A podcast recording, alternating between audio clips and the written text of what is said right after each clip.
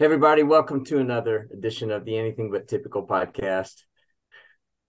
I have, I think I have the best job in the world because I get to interview with Ben McDonald, my friend, colleague, interesting people, and so many of them I know, but I, and I know some of Jeff Conway's story. And I'm telling you, you will not hear a story on the planet that's like Jeff Conway's. I'm telling you.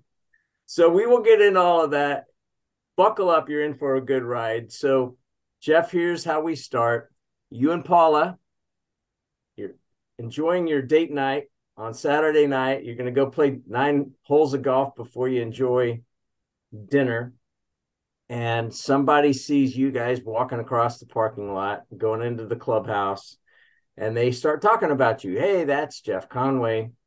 And they are talking about you, not realizing that you can overhear and understand everything that they're saying about you. What would you want somebody to say about you? I, I think I'd like them to say that Jeff makes our community a better place. Kind of well, short and simple, but that's um, you know, and I and that that would be on a you know on a spiritual basis, but also but also just um, you know supporting the community philanthropically and politically, all those things. So you do that, and we we will get into some of those things that are your heartbeat and things that you are doing in the city. You don't trumpet yourself. You are behind the scenes leader. You're a humble leader. And I'll just give this little tidbit before Ben goes into more of your story. So Jeff Conway is originally from Oklahoma. I'm originally from Kansas. And when I was in a private equity firm, we bought a company based out of Tulsa, Oklahoma. It was the largest SBA lender in the country, or USDA, not SBA, USDA lender in the country at the time. And Jim Holder was one of those guys. And Jim Holder became a very good friend of mine. He was a partner and he he knew how much I loved Charlotte, and ha- I was in Ohio at the time, and I wanted to come back to Charlotte. And he said, "Man, if you ever make it back to Charlotte, make sure you look up my good friend Jeff Conway." So, sure enough, when we moved back here in 2015, I'm driving on 77 South into Charlotte. I'm still a couple hours away, and I call him and I say, "Hey, Jeff, Jim Holder told me to call you." And it's during Wells Fargo Championship Week, which is a busy time for all of his restaurants. And he says, Gary, meet me at, at the restaurant in South Park. I'm going to buy you a great meal, buy you a great glass of wine, and I'm going to tell you st- my story. and that's how I met Jeff Conway. And boy, oh boy, it was one of the best meals I've ever had. And it was certainly one of the most engaging conversations I've ever had. So you are in for a treat. All right, Ben, you're, you're you got the mic. yeah, that that's what all the listeners now have uh, something to look forward to. So before we jump in, Jeff's a restaurant owner and partner, including restaurants such as Napa on Providence, Ruth's Chris Steakhouse, Pump House, Smoothie King, and to the heartbeat part of what Gary said earlier, he's also involved in the community through volunteering. Uh, one example of that's the member of the Charlotte Mecklenburg Opportunity Task Force, and that's focusing on the issue of social mobility. So, Jeff, before we really dive into where you are today and the things you're doing, um, I want you to take us way back to prior to being the CFO at Ruth's Chris Steakhouse. Paint a picture for us. Where were you early in your career? What were you doing? Things like that. And we'll just kind of dive into it first. Okay. All right. Um, you know, when I, I share my story, I, I uh, just for your audience. Uh, I think there's some very valuable spiritual lessons here. There's some some great business lessons, uh, but also, you know, uh, it's a, it's a bit of a love story. So my wife's a big part of the story. Uh, and to to kind of answer your question there, uh, Paula and I went to high school together. very first day of college, we went to Oklahoma State. She was my one and only pickup ever. Never been with another woman. That was it. Uh, August of 1975, and um, and we both uh, were accounting majors. Graduated in 1979. I went to work for Coopers and Lybrand uh, spent eight years there. Paula went to work for Deloitte, Haskins and Sells, and um, and you know that was great. I had a lot of uh, big public clients, and I got uh, exposed to that process of companies going public, and and I I kind of uh, thought that wow that'd be cool to be part of that someday, not just as an hmm. auditor, but as you know an owner or banker or something like that, and uh, never imagined as an account accounting major from Stillwater, you know, Oklahoma that that I would uh, have that opportunity. But I, I got a call. Uh, the oil patch kind of imploded in the mid 80s. I got a call from uh, Ernst and Whinney at the time, and I decided after eight years in the Tulsa office of C&L to to leave and and move to Tampa, Florida, with Ernst and Young. And there and there at uh, Ernst and Young, I uh, was assigned more smaller clients and one of my clients, ironically, was uh, owned by the a, a, floor governor of the New York Stock Exchange, and who who became vice chairman of the New York Stock Exchange. And um, he he thought I did a good job, and he said, Jeff, if you ever find the right deal, I would uh, I'd invest with you. So that's kind of how the whole thing got started how do you how do you then go from that of working in like an Ernst and Young type situation to then becoming CFO at Ruth's Chris, for example? How do well, you make what, how do you make that leap? Okay, so this takes a, a little bit of time, but um, so what what happened here was uh, I showed uh, Mr. Fagenson was his name. I I showed him the rent to own industry and um, and how it was starved for capital, and how I thought if we could put a little capital together uh, that we could we could start buying up other rent to own companies. Um, Mr. Fagenson also owned an investment bank Star Securities, and um, I didn't really understand it, but he he came up with the idea of let's let's take this public, and then and then uh, use it as a, a, cheap currency to acquire other other rent to own companies. So, um, geez, it was about it was from 1990 through 2000 that we kind of executed this strategy. Um, we bought a third of an essentially bankrupt rental rent own company in Erie, Pennsylvania for $100,000. I, I, took my last $10,000 and bought 75,000 shares at 13 cents a share. And um, I, I, don't want to go into great detail unless you have more questions, but over the next 10 years, that company grew from 17 stores to 1,100 three times in the Fortune 100 fastest growing companies. I was CFO for the first eight years, um, but these weren't franchises. These were we were just buying up other rent to own companies.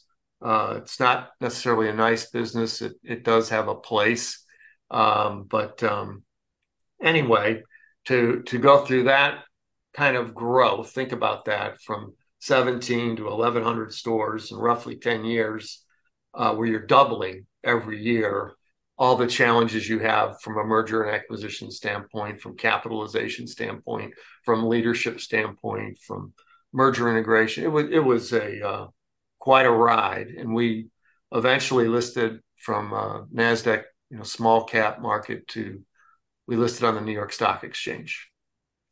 So I want to go back to the start of that because the interesting part of your story there is how you you saw everything from the outside in, right? You were working on these these public companies, you were working on companies going public, and now all of a sudden you're a part of a company going public. What were some of the things that that you learned being a part of it versus seeing it from the outside?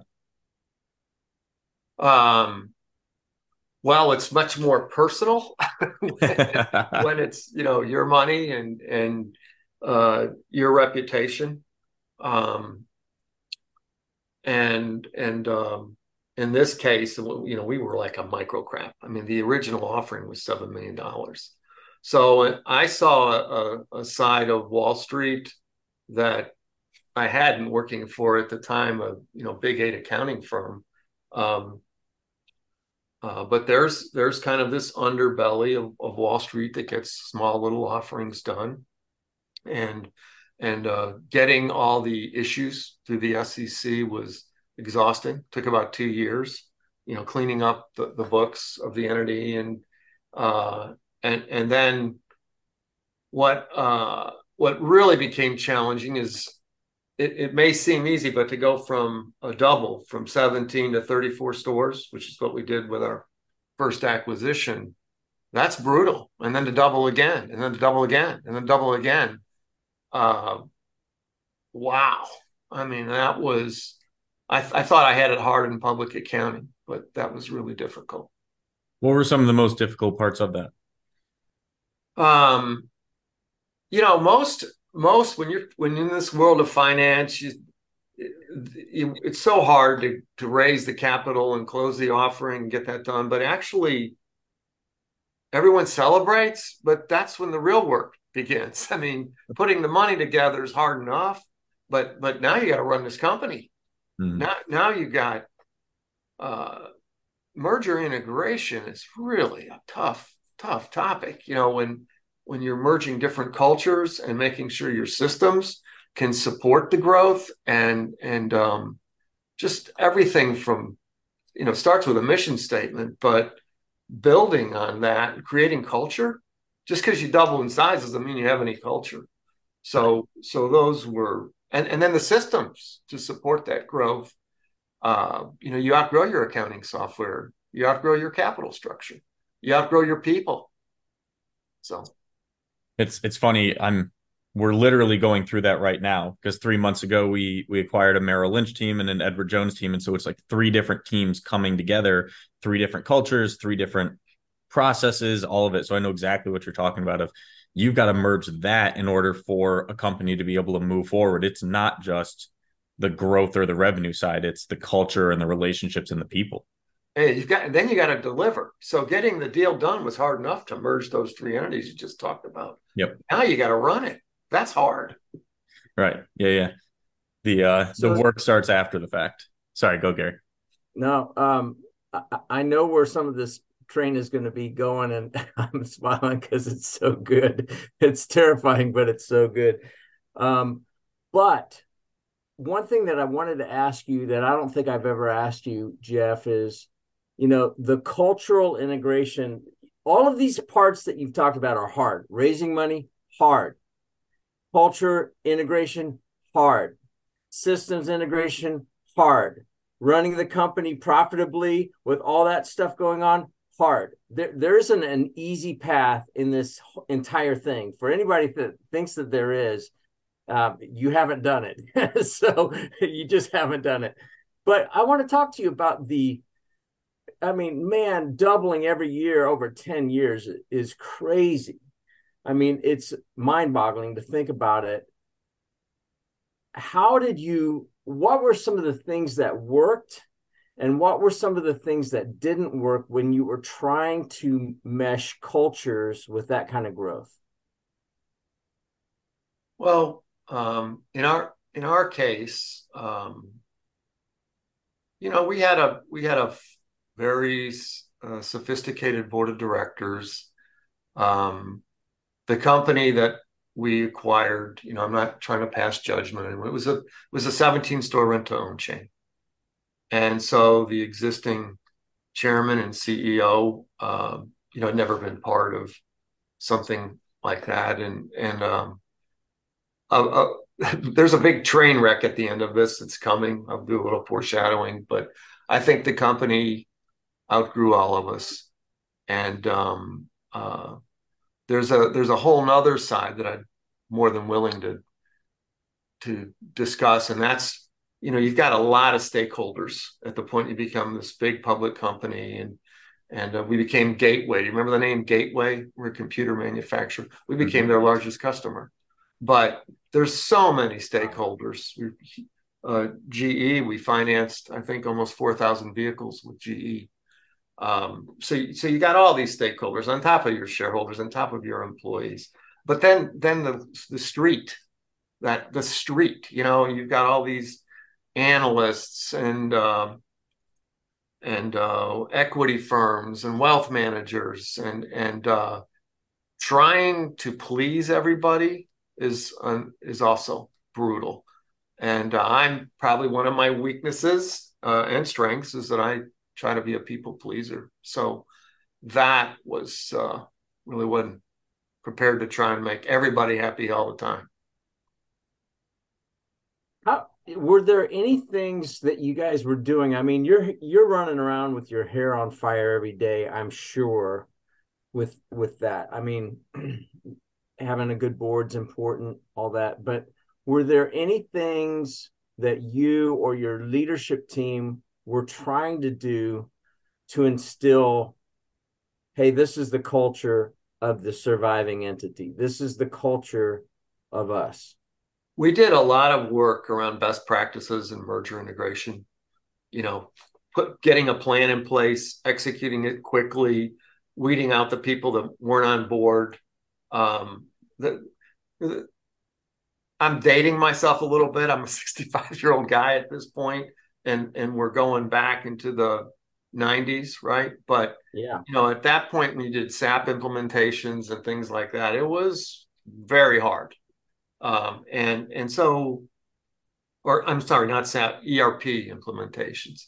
Yeah. Um, so we, I mean, we tried to do those things, but there's you know speed bump, a lot of speed bumps along the way, and um, and I also think there's this insidious side of being a public company and and the world comes at you. You're not pretty quick. You're in the world of private jets and um, and investment conferences where you're keynote speakers at the Four Seasons in uh, you know San Diego and and and uh, Philadelphia, and it gets it starts going real fast, and you see kind of the the awful side of Wall Street where uh, you know greed really sets in and people start defining themselves through their wealth. Uh, it was an interesting ride. So I'll, I'll continue a little bit, guys. Okay, so because um, I don't want to dwell, and we only have so much time, and uh, so we got to the point where um, we did a. I think we got to 400 stores, and then we did a 400 store acquisition uh, with a, a guy named Wayne Huizenga and George Johnson. Those are pretty famous names, right? And uh, they were also executing a roll up strategy in the rent own industry. They used a pooling, without getting too detailed for you, they used pooling of interest for most of their accounting. So to merge our 400 store chain with their 400 store chain uh, was huge. And their 400 store chain was made up of a you know 15 acquisitions or something like that so no culture tons of skeletons in the uh, closet um, it just every day you'd wake up you know with different issues and um, at that point we we had to do a, a PeopleSoft implementation to handle just the sheer volume and uh, in hindsight you know and i've i've done a lot of thought writing. That that that's the point where you need your board to step in and say, no, this isn't the right deal for us, and um, you just we're just not ready for it. And and uh, but there's incredible pressure to to support that high PE you're trading at, right? And so all the forces are around you is let's let's take this stock to you know hundred dollars a share and keep in mind in, in Rent-Way's case, we started at 13 cents and it, it went to like $35 a share over 10 years. That's 300 times uh, the investment. But, but um, that's, that's, I don't know if I answered your question there, but that's what happened. Yeah. So, so you know, what I'm hearing is, you know, with these acquisitions, and there are no such thing as mergers. you know, this, there's an acquisition. Um, and especially with that many, you said something, there really wasn't much of a culture when you've got that kind of stuff and lots of skeletons in the closet and that sort of thing. And, and the culture piece is the one thing that I've seen destroy companies and every acquisition that looked good on paper the the everything starts coming out right after the ink is signed or dried because of culture. That's been my experience. And I lived through the three largest bank acquisitions in history at that time. They were huge 80,000 people to 160,000 in employees in two years. Same, same thing. Um, and so what I'm hearing is, is like, hey, because of the publicly traded company and because of all of these things, you can do what you, you can try to do from a culture standpoint, but it's it's running hard and there's only so and so much you can do at that point it seems like now you have a, a, as a private privately held business owner now and being on the private side you have you have affected the culture of your high-end restaurants and even your smoothie kings in, in a much more personal way than you could have at Rent-Way so i think that you did answer the question which is like management always sets the tone, but it's it's difficult in that kind of thing. So take us back to all right. So this thing is going out of control. You go from 400 to 800. Now you're then you push up to 1100. Start, you know, unraveling what. Well, what, well, okay. So so um, I was promoted to president. Uh, I think at the end of my eighth year, and um, and and uh, you know when p- people pencil out the efficiencies in a, in a merger, right, in an acquisition, and uh, things get way over leveraged. By the way, which is and that's a whole other discussion for your your listeners. If anyone wants to talk to me, you gotta you've got to be very wary of investment bankers pushing a bunch of debt on you that that uh, they get paid when the deal's done, but you got to run the company with all that debt in any, in any case, um, there was uh, an accounting error. I'd like to believe the accounting error was uh, a, a, function of our systems, but what happened was depreciation was grossly understated through a fraudulent accounting entry. The, crest, the question became whether I knew about it. Uh, right before a, a board meeting, one of the staff accountants came to me. I at that point was pretty much running the board meetings and um, said, Jeff, we've got a $7 million inventory adjustment. And I said, well, keep the board meetings in 10 minutes. I'll, you know, let's, after that, I'll come over and talk about what, whatever problem we have. And, um, and my life changed in the blink of an eye. Okay. Um, after the board meeting, I went to the CEO's office and, and uh, said, Hey, got an accounting error, and um, in a lot of ways, because I originally was instrumental in putting the deal together, introduced all the parties, arranged the financing, um, pe- people kind of looked to me for everything. Keep in mind, at this point, we've gone from 100 employees to 5,000 employees. You know, 17 stores to 1,100 stores. Uh, and we're now a New York Stock Exchange company. So uh, I went home that night and I was got a call in the morning said don't come to work, and the scenario was well maybe Jeff looked the other way, and so before I knew it, front page Wall Street Journal, front page USA Today, front page New York Times, uh, uh, Rent-Way has an accounting error, and uh, Jeff Conway uh, has been asked to step aside, quote, assist with the investigation and uh, you know then all the big law firms come in okay and uh, you know price waterhouse coopers at that time was involved and uh, the board gets convened and i mean my life was turned upside down. And so they did a big investigation internal investigation. I got uh, cleared and um, but was asked to resign. Uh, so uh, you know that was hard but and and I'll just to add the numbers, I I own 75,000 shares, but when you're a senior executive, you accumulate hundreds of thousands of stock options at all kinds of exercise prices. So on paper, I'd become a fairly wealthy person for a kid from Oklahoma State. I think all my stock equivalents were well over 600,000 shares. Um, so uh, I resigned and uh, started I had, I had built a pretty good reputation, right? When you and so uh, I reached out to Madison Dearborn Partners. I'd worked with them on a deal, and um, they said, "Jeff, we've been waiting for your call. We don't like what happened," and um, they gave me a couple opportunities to interview with, and one was Ruth's Chris Steakhouse. So Ruth's Chris at that time, Madison Dearborn had just bought out Miss Ruth, and they um, they needed a CFO. So I went in as the CFO, and um, my job was to position that company to go public.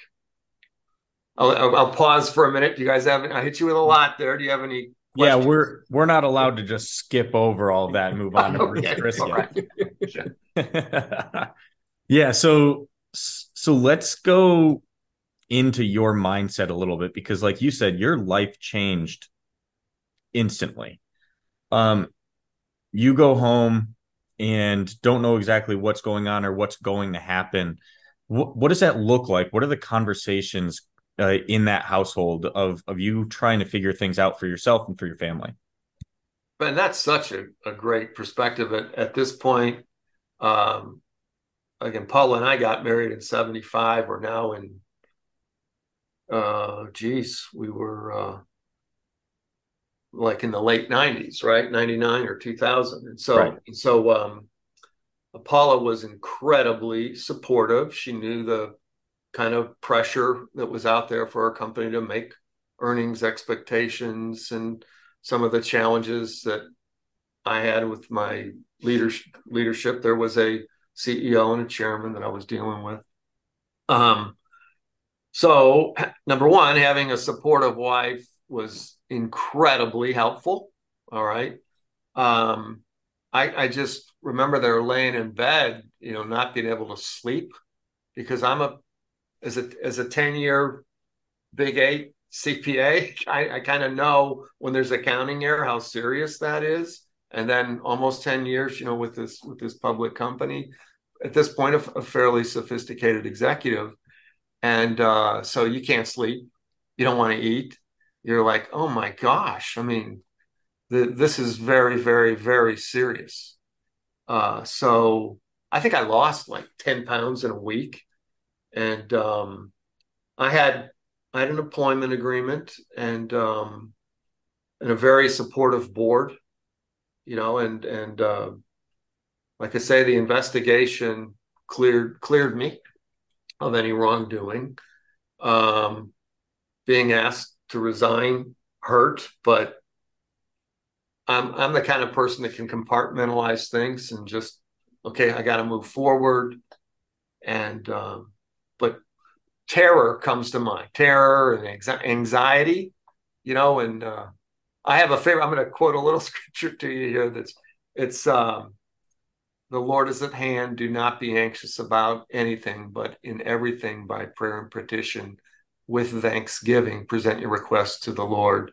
And the peace of God, which transcends all understanding, will guard your hearts in mind in Christ Jesus.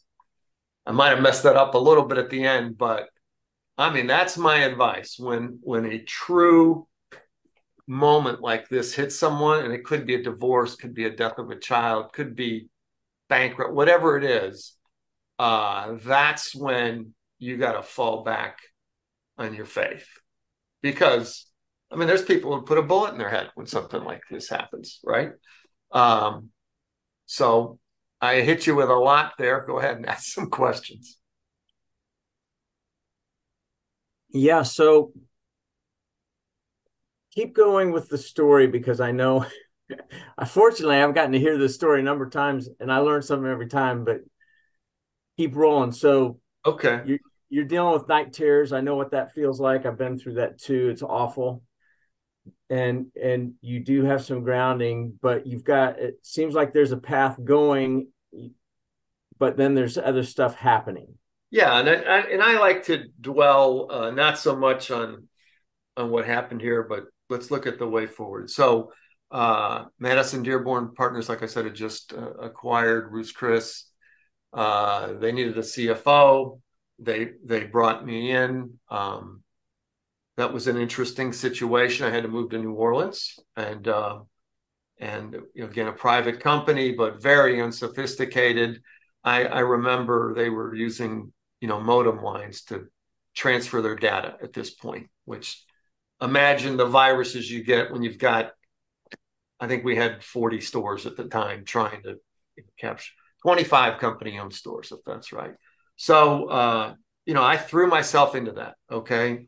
And um, it, after everything I'd been through, kind of building systems at Ruth's Chris, and after a couple of years, I got promoted to president, and it was interim president. In the midst of that happening, I get a call from my attorneys. I was represented by Jones Day. Not trying to name drop here, but that's one of the largest law firms in the country. And they said, Jeff, the uh, U.S. Department of Justice and Securities Exchange Commission uh, uh, it will be investigating the situation. And um, you're a target of the investigation.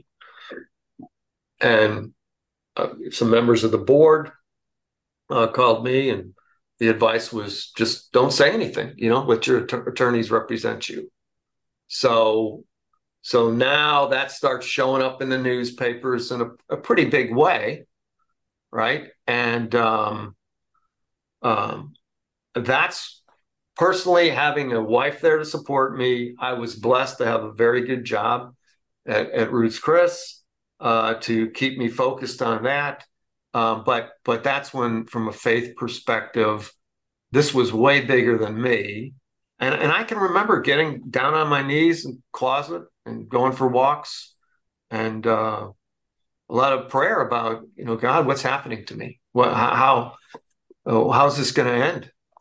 And um, so that investigation uh, took place over about three years, maybe a little more and there were ups and downs during that. Um, but I, will always remember the day my, my uh, attorney called me, and I'm, I'm, talking the very top of Jones Day. These are the kind of guys that were billing six hundred dollars an hour in 2000. All right, and they said, Jeff, um, prosecutor named Mary Beth Buchanan, who's trying to make a name for herself, um, thinks you look the other way. And this wasn't an assistant U.S. attorney. This was a U.S. attorney and a, and a highly political U.S. attorney. And so um, uh, they think you're a really good guy, Jeff, but they think you got off the reservation and looked the other way. And they want to make an example that it's not okay for executives to look the other way. So um, I said either you plead to conspiracy to commit a books and records violation, or if, if you decide to go to trial and you get convicted of even one count of fraud, you could do up to 25 years without parole. Quite the quite the decision that they're giving you, or quite the options.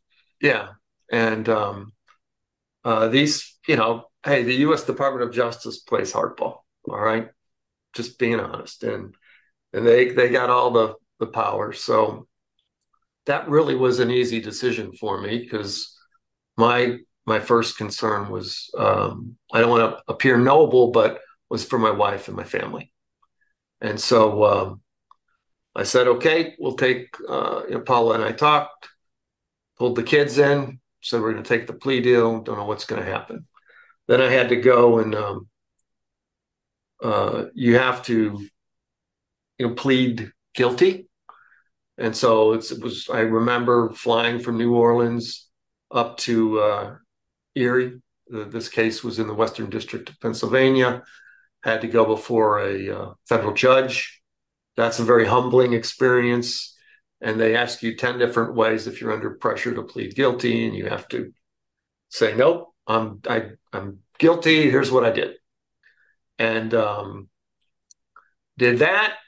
Then I flew back and I kept running Ruth's Chris.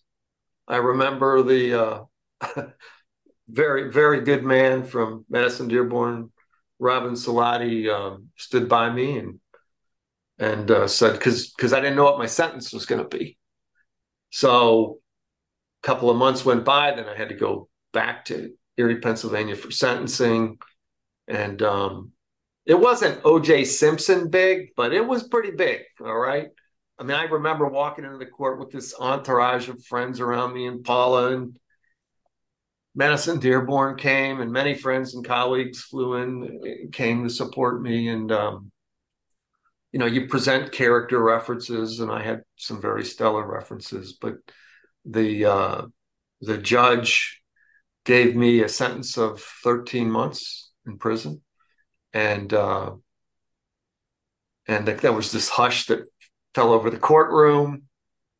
I uh, I was there were so many journalists there and stuff. I remember getting ushered out the side of the courtroom door. I remember my wife kind of in this stare down with Mary Beth Buchanan, who we can talk about later, and and um, zipping off to Pittsburgh.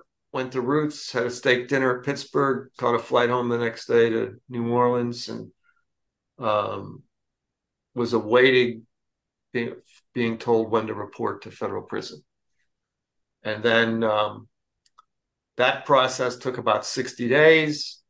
And uh, I got a call and they said you've been assigned to Eglin Federal Prison Camp, which is a big Air Force base in Destin, Florida, and uh, you have two days to report. So that was December 30th. At least I got you know, Christmas with my family. I think I had a nice cowboy ribeye before I went and uh, showed up. Paula and some very good uh, Christian friends drove me to prison. I had many good Christian brothers lay hands on me um, but I mean, I didn't, guys, I didn't know what a baby's mama was. I didn't know what grills were. I didn't know what 22s were. I knew no one in my entire life that had ever been to federal prison.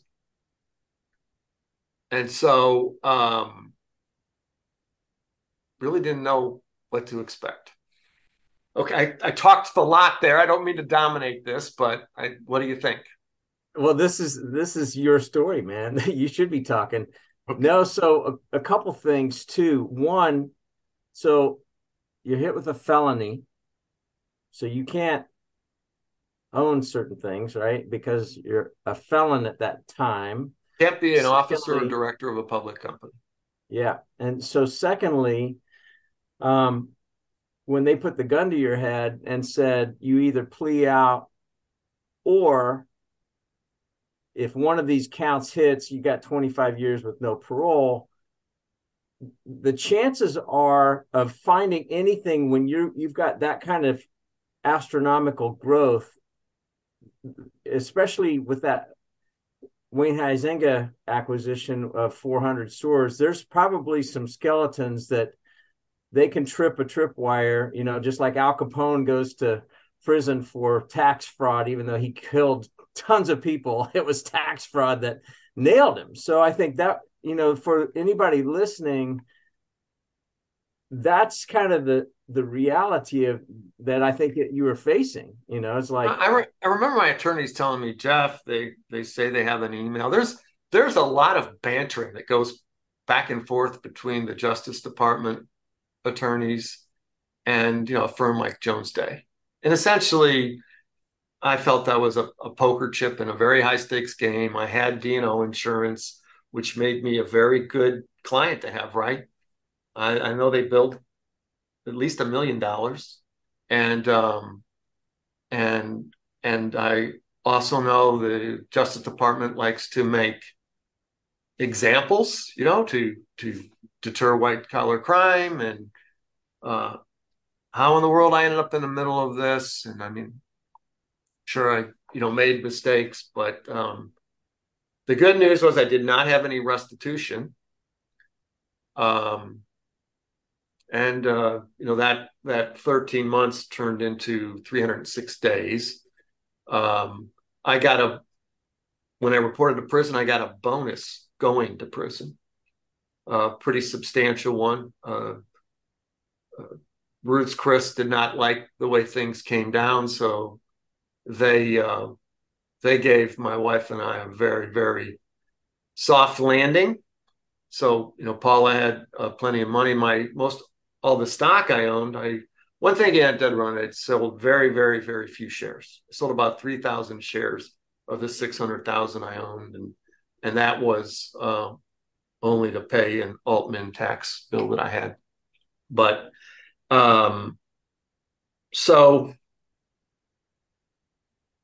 okay, so I have to go to prison, right? My wife drops me off, and um, it was in the newspapers that I, I was headed there.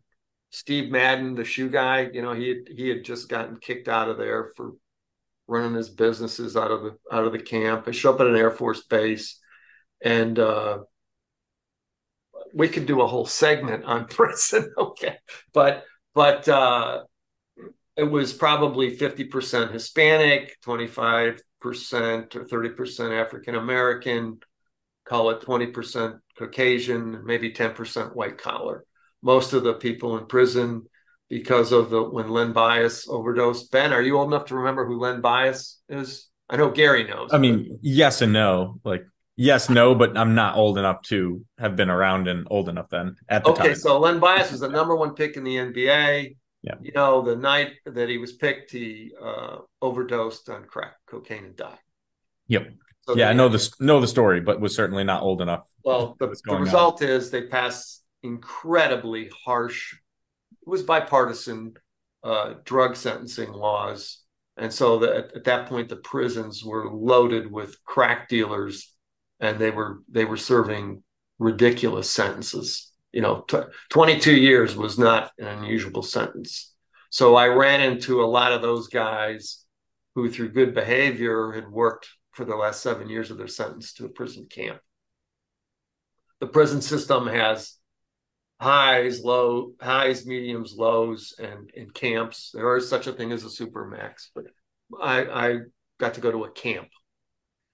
And uh, I was on a work crew. I was on Pappy's Ditch Bitches, weed whacking with Jitterbug, Fat Silk Snake, and me. Um, I think I got paid 11 cents an hour, laid a lot aside, and a boss man named Stacy Jones. He looked like Lawrence Taylor with one eye. He had a bad eye and wore a patch. But but uh anyway, you know, you you um it was very humbling. I I was on the top bunk. I had a cubicle. Wasn't in a cell. I was in a cubicle seven feet by seven with another man. That's 49 square feet, two guys.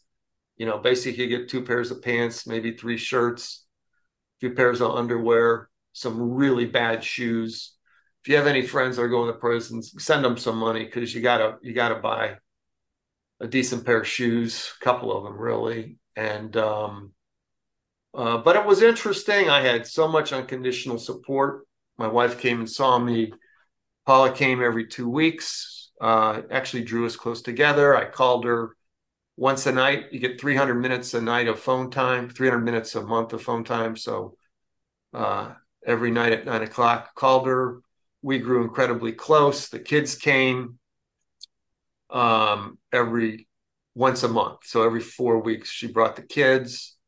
And uh, again, because of the bonus I had received, Paula had plenty of money and, and lots of uh, friends and support. So that we were blessed. Our, our experience was not as harsh as it could have been. Uh, met a lot of interesting people. You can't judge a person by their color and uh, how they grew up, uh, but in prison everything's kind of equal.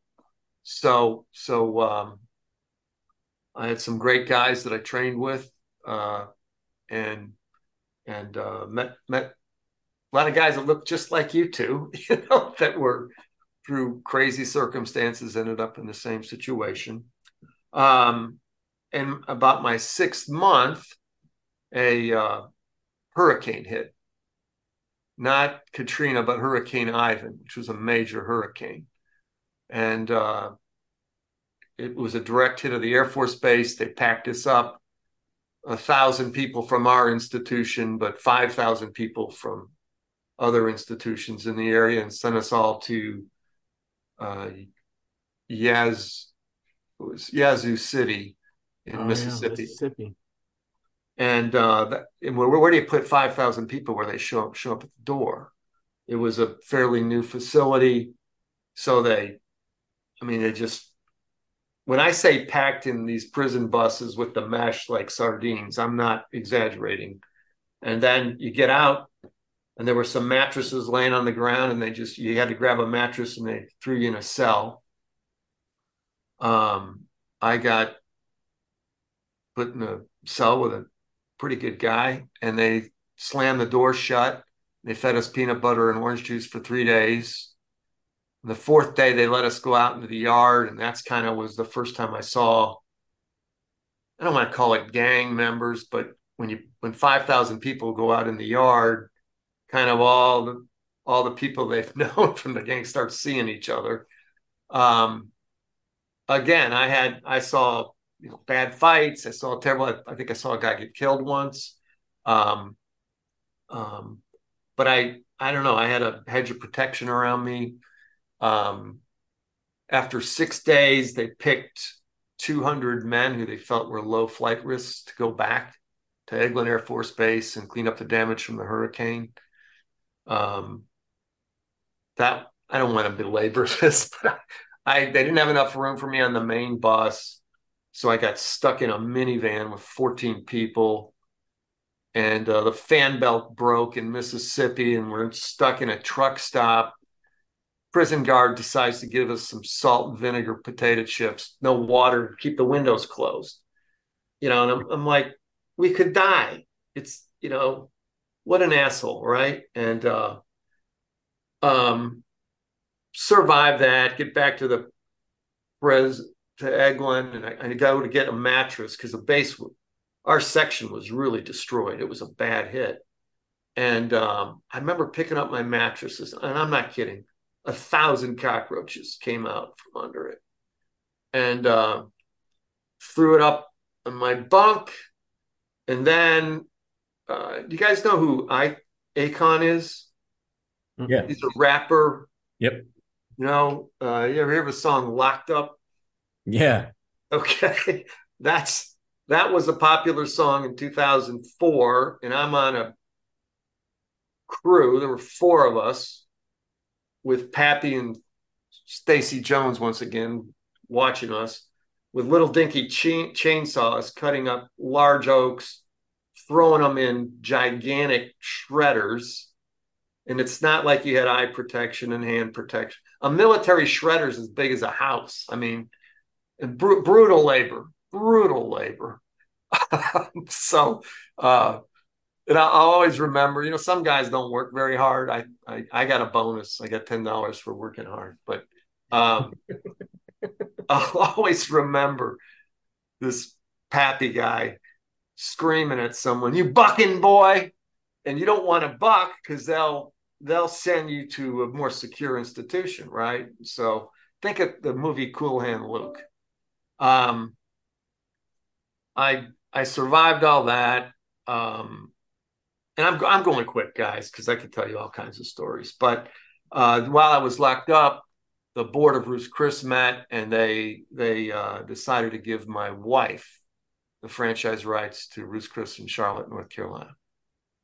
And so uh, some other franchisees and was Chris.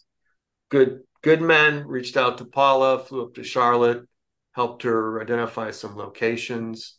So in my mind, I'm like, wow, I you know, I guess I'm going to be a Ruth's Chris franchisee.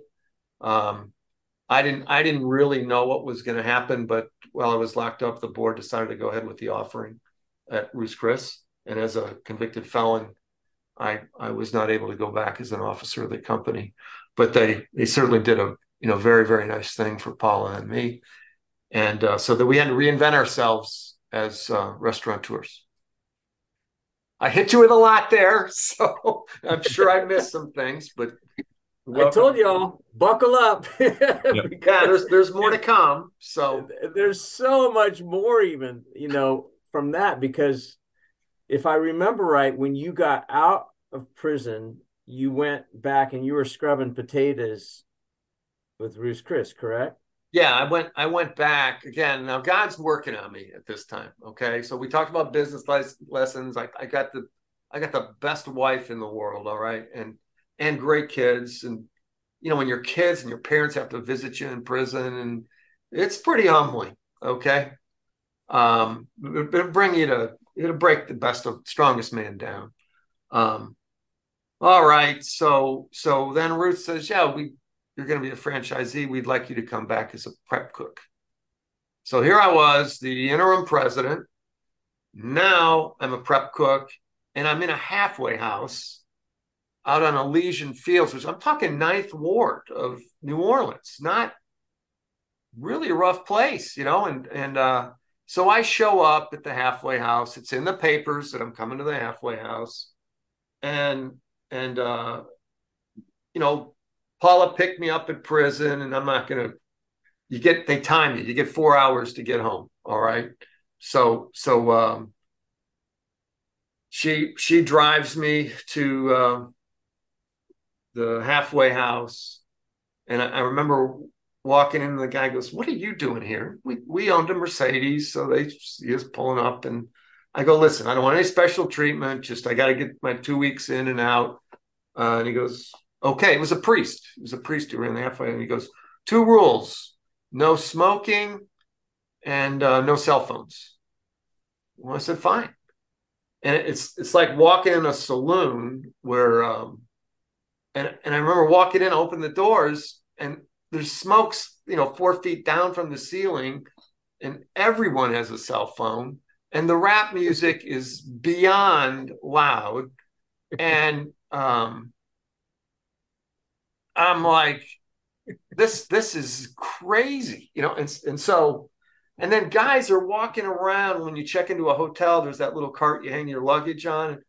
They've been shoplifting all day, and there's just all kinds of carts with shoplifters willing to sell you some clothes, you know, and, and I thought, okay, got to get through this. So, um, Ruth's Chris, you know, I just had to walk. I, it was like two miles to the original Ruth's Chris and Broad Street there through through the hood. I'm talking, you know, pit bulls on chains and underneath bridges in the rain, show up soaking wet, and and then then I'm like peeling shrimp with Little Mama and Chiquita. and I used to be the president. Guys like you are coming in making fun of me in a in a good night, good natured way. It was all in fun, but like, damn, God, what I mean, what are you doing to me here? You know, and um uh survive all that. I could tell you an awful story. I mean, there was no toilet paper in the halfway house. Okay. I mean, just basic necessities. So oh. thank goodness, you know, I, I got out, Ruth stood by me, and I learned a lot about the workings of a, of a restaurant. And uh, then I had to put the capital together to open my first restaurant. I had about a million dollars left. Okay. My most of the stock had become uh, relatively worthless. I mean, Rent-Way eventually settled for, I went 10 bucks a share, but I had dumped all my stock and had about a million dollars, but that wasn't enough to build a Ruth's Chris. So, two very uh, good men, David Halpern and, and Gary Solomon, uh, kind of icons of the New Orleans community. think uh, knew me from Ruth's Chris. David David was Ruth's general counsel for a long time. Thought I got a bad deal. Gary was his good friend. He introduced me, and and we cut basically a deal where Paula and I put up six hundred thousand, and they each put up three hundred thousand and then and then we borrowed the money for our growth. They're great guys, but they believed in a lot of leverage. We ended up borrowing with a 1.2 million in equity. We borrowed about 16 million dollars. So wow. we opened the first restaurant in 2005. You know, Paula and I moved up here to Charlotte at a great home, got the kids settled, and um, that restaurant did really, really well.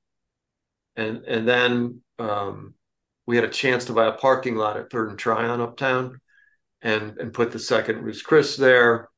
Um, had had a great real estate broker um, with Southern Real Estate uh, that kind of new deals that were not even on the market. So both both locations we we picked off attractively, and we uh, we built ground up that location uptown.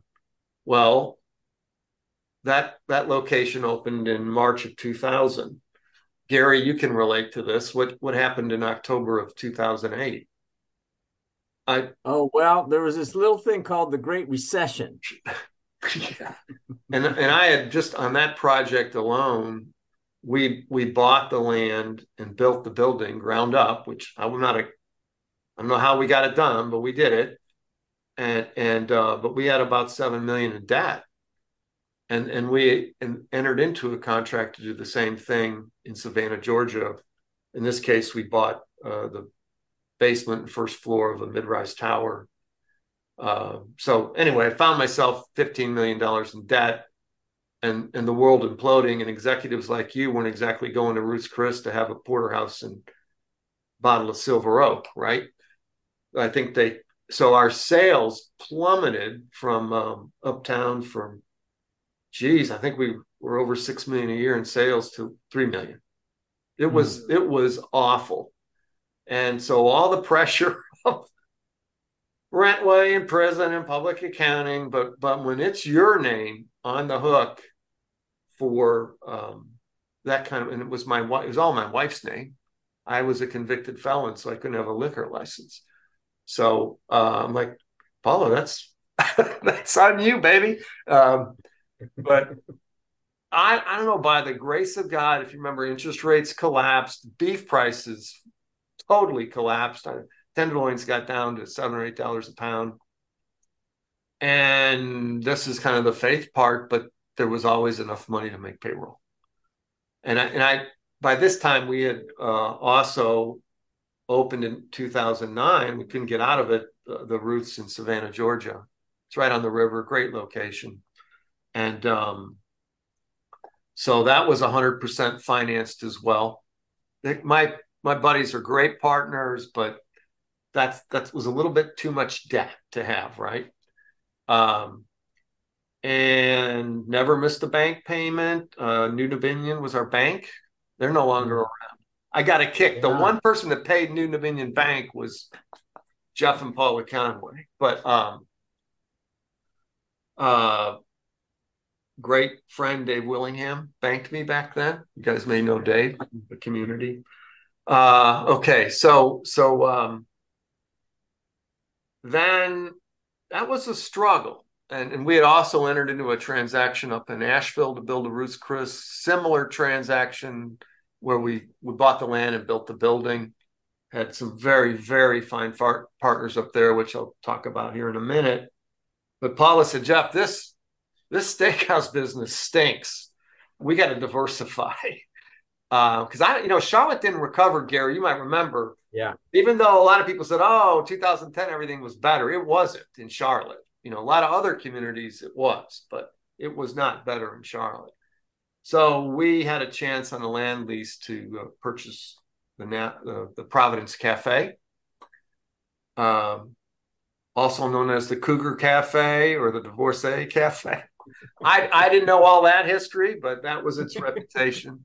Uh, kind of a great, but a great location in in uh, Myers Park Eastover neighborhoods, and so so we came up with this other concept and um, uh, got off to a slow start, but then it started clicking and doing really well, and the economy gradually picked up, and we were able to um, you know refinance and and uh, life life started you know going along pretty good.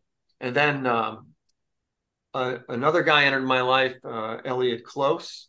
He was a regular at Ruth's Chris in south park. Um, very famous family for the you know those don't know who they are but they were part owners of the panthers. And and he asked um, asked me if i'd be interested in being his partner in the pump house. And um, you know very very very generous person. And he gave us a carried interest in that project, and it it became successful. And then we had a, a chance to um, open another Napa restaurant.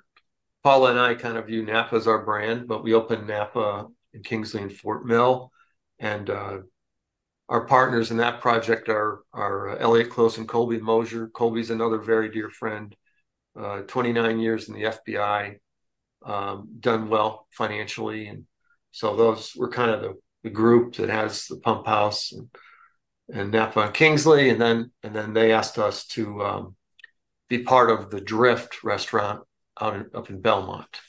So so uh, our restaurants kept opening. Well, um, about this is the another very interesting part. You know, I had I had kind of thrown my life into supporting the Charlotte community and uh, a lot of a lot of ministries in the restaurant, some Bible studies there that we host. And again, I never, I was, I, I became very disciplined uh, about praying daily and learning to put my faith in our Lord and Savior Jesus Christ. So as you had all these speed bumps, I was kind of realized it'll be okay. All right, it'll be okay. Um, so I get a call from my partners in Asheville. Uh, his name's John Bell. And uh, it was about a month or so before the Biden inauguration. And he, he said, Jeff, um, I have an opportunity uh, maybe to help you get a pardon. And I said, I, I don't, you know, I've had enough drama in my life. I, I don't, I don't think that's a very good idea, John. And mm-hmm. um, and I had been on this opportunity task force, which is a big deal in Charlotte, and some it was more of a Democrat sponsored initiative, and people from there said they thought they'd help me. So I had taken the time. I had a very good executive assistant and filled out the paperwork for a, a pardon. And it's when you do that, you have to really bare your soul. And I, I did as best as I could to answer all your questions. Filed it, nothing happened, so I gave up. Well, I get this call from John Bell. Hey, I think I could help you. I said, Well, it's, it's only a, a month away. Are you sure? And here's what I, I think happened. I think John called I'm not going to reveal the name, but a very senior person in the Trump administration, told him about me, and uh, I I updated my character references, um, and I emailed it to John, and that was on January fifth of twenty. Right. Well, what happened on January sixth? Right. That yeah. was uh, so so when John emailed it to this uh, high-ranking official, it never got there. I was fine. I said, "Don't don't sweat it. My life's great. My kids are in college. My wife loves me. The businesses are doing fine. Um, no big deal." Well, uh, two weeks later, um, so what the inauguration isn't it around January twentieth or so? Something yeah. about every year. That's right. It's always, I think the inauguration's on Wednesday morning. I had gone to a wine dinner Tuesday night, uh, was a little lit up when I got home. I got down on my knees and said a prayer and said, God, if, if you know, if this can be used for your glory, then fine. Um, and then I went to bed. It was late, probably one o'clock. I woke up at three. I, it's hard to describe, but I just felt uh, this feeling of assurance. And um, said, that's weird. It, you know, it's probably the Holy Spirit. Okay. And I went back to bed. And at that point, we were in COVID. So the, so um, I taught the Bible study, uh, facilitated it Uh, in the morning. It started at seven o'clock. So I get up at 6.30 check my email. Nothing there. Okay fine. I wasn't expecting it. Literally minutes or seconds before the bible study started i checked my text messages. For those of you who know me i'm not great at texting but i and it said congrats. It just said congrats on it. And it was from gary solomon's son. I mean i barely know this guy and uh, so I yelled downstairs to Paula. My office is upstairs. I said, "Hey, Paula, check check my name, see if something happened." And sure enough, I was on the White House register. I received the presidential pardon from uh, Donald Trump. Wow. So uh, hold on a minute. I'll I'll show it to your.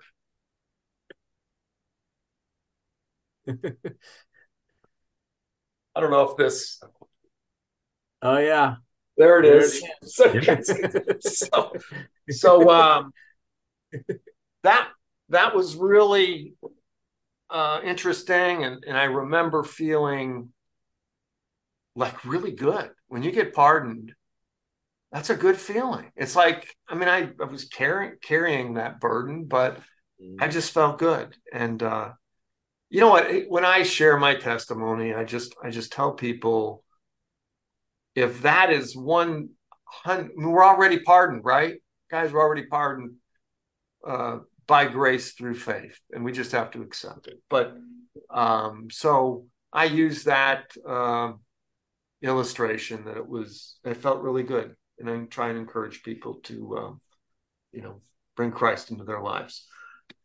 So, so uh, I, okay, oh. I hit you with a lot there, and and then oh. and then um, we had an opportunity to sell our Ruth's Chris in October, so we sold our four Ruth's Chris, and uh, we did very well in that transaction, and and um, it's it's been a nice happy ending.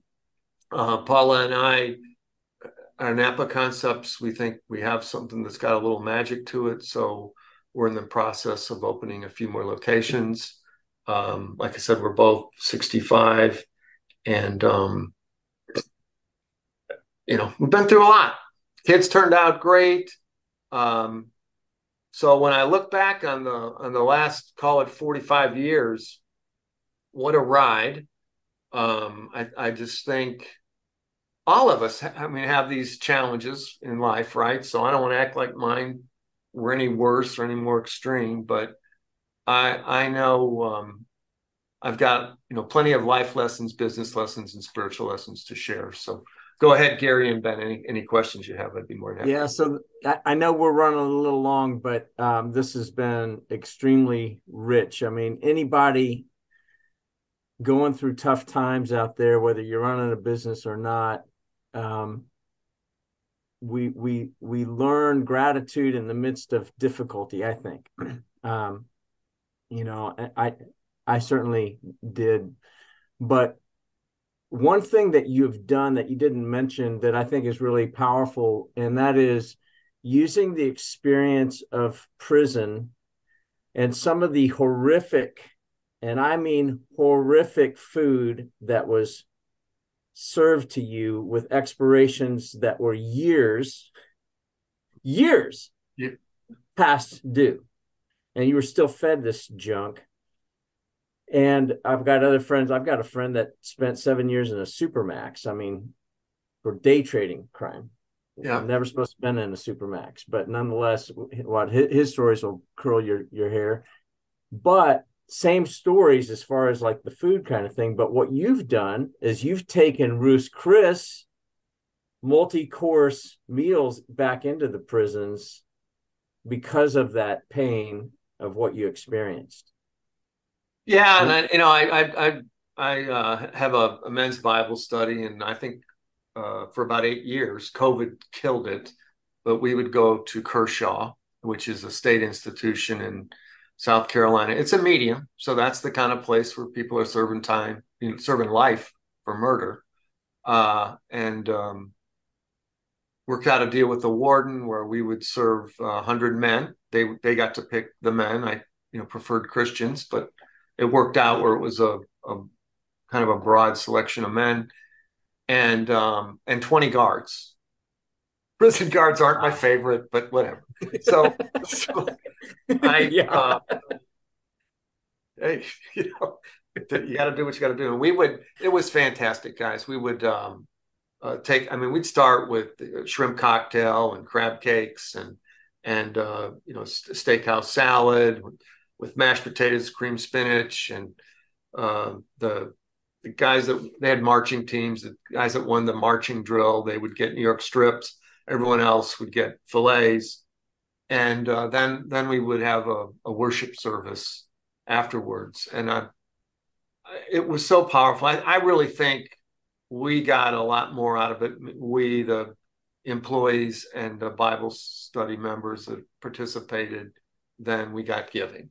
But uh, the joy in that room, because those guys are eating bad food, and to have, uh, you know, and, and we pretended the wine, I got little pretend wine glasses, and we had cranberry juice and uh, grape juice and white grape juice. And and those that was like Chardonnay, Pinot Noir, and Cabernet. And we'd have our little towels over our hands and and then uh, we finished up with sin cake, kind of symbolic that we're all sinners. But um, it was great. It was great. Uh, it was a nice run, and I, in fact, we'll be doing more of those. But uh, COVID did not help that ministry. So, Jeff, obviously there's even so much more to your story, but I I appreciate everything you've shared. I know it's going to be entertaining and useful for all the people that that listen to this. So, thank you so much for coming on. Any any final thoughts, anything else you want to to leave the listeners with? Um, you know, I think I think um these spiritual disciplines are are very important, you know, and I'm I'm talking about daily prayer and worship and communion, things like that. I mean, they really help balance you. I think I think all of us as leaders, whether we're household leaders or business leaders, um, we need to pray for discernment so that we make good choices. Um, in hindsight, when I look, and I wrote this in my pardon application, um, you know, I, I, was a seasoned executive. I was a, about a 40 year old guy. Actually, that's pretty young, honestly. But yeah. um, we need our boards of directors to really provide guidance and oversight to the executive teams.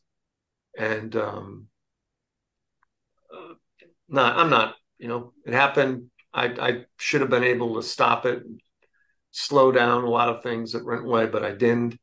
And um, so so uh, that's one lesson. And then the last thing i want to say is marrying well is another really good thing because in life you're going to have it, it's no bowl of cherries all the time right? So having a, a partner or spouse um, that you can count on in the toughest of times uh, incredible. So my wife deserves a lot of credit for getting me through all this